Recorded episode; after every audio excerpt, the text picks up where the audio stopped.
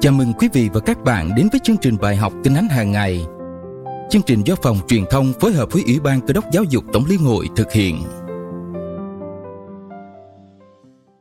Kính thưa quý thính giả, vậy là chúng ta đã bước vào tháng 3 của năm 2024.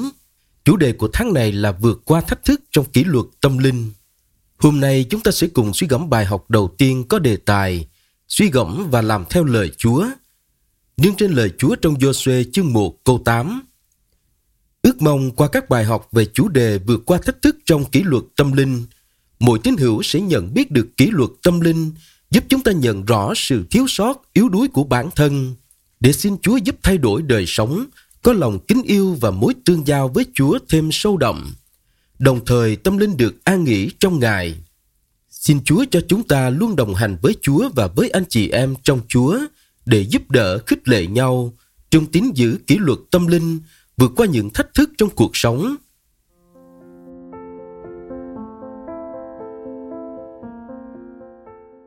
Quyển sách luật pháp này chớ xa miệng ngươi, hãy suy gẫm ngày và đêm, hầu cho cẩn thận làm theo mọi điều đã chép ở trong, vì như vậy ngươi mới được may mắn trong con đường mình và mới được phước.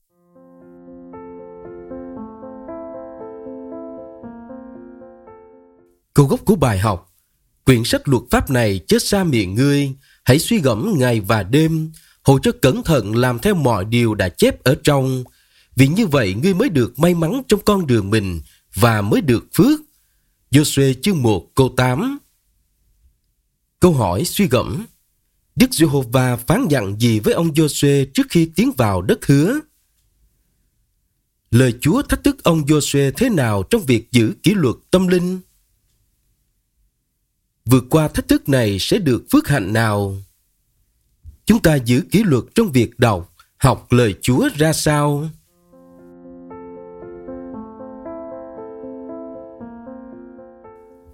Kính thưa quý vị, một trong những kỷ luật tâm linh là đọc và học lời Chúa.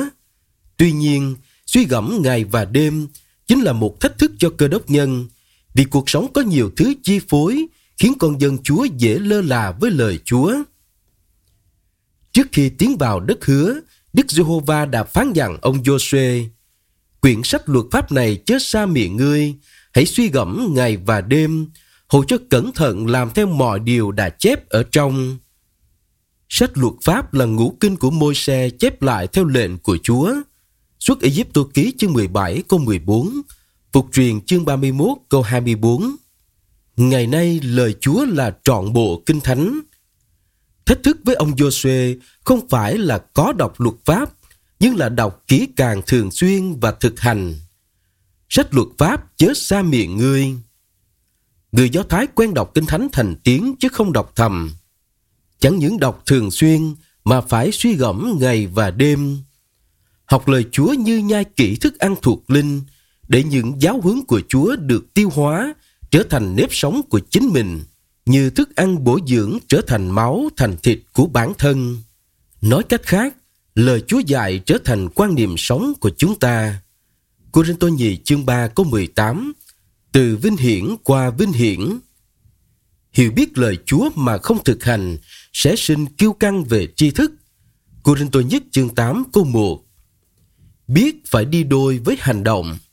Trong thực tế, Việc áp dụng lời Chúa vào cuộc sống nhiều lúc thật không dễ dàng, như ông Joshua phải vào chiếm đất hứa, nên Chúa nhắc nhở cẩn thận làm theo và phải làm theo mọi điều đã chép ở trong, chứ không chỉ chọn những điều mình thích hay thấy dễ vâng phục. Để vượt qua thách thức giữ kỷ luật tâm linh trong việc đọc học lời Chúa và cẩn thận làm theo, chúng ta phải hướng về lời hứa của Chúa Ngài đã hứa kết quả dành cho người giữ kỷ luật tâm linh là được phước, được thịnh vượng và thành công Chúa ban.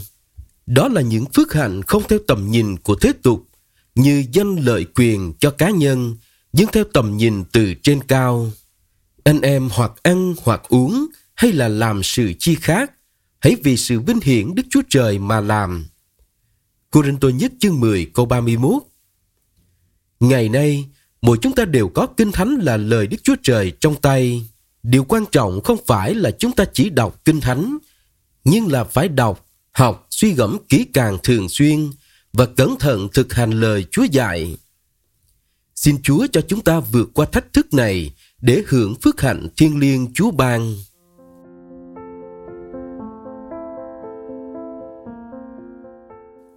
Chúng ta cùng cầu nguyện. Lạy Chúa, tạ ơn Ngài vì lời Chúa là ngọn đèn cho chân con, ánh sáng cho đường lối con. Xin cho con yêu mến lời Chúa, truy gẫm lời Chúa và hết lòng làm theo.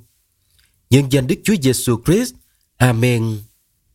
Quý vị thính giả thân mến, chúng ta có đọc, học Kinh Thánh cẩn thận mỗi ngày không? Kinh Thánh ta có trong tay, học, đọc, suy gẫm mỗi ngày thường xuyên. Thế gian danh lợi bạc tiền, sao bằng Kinh Thánh có quyền năng cha?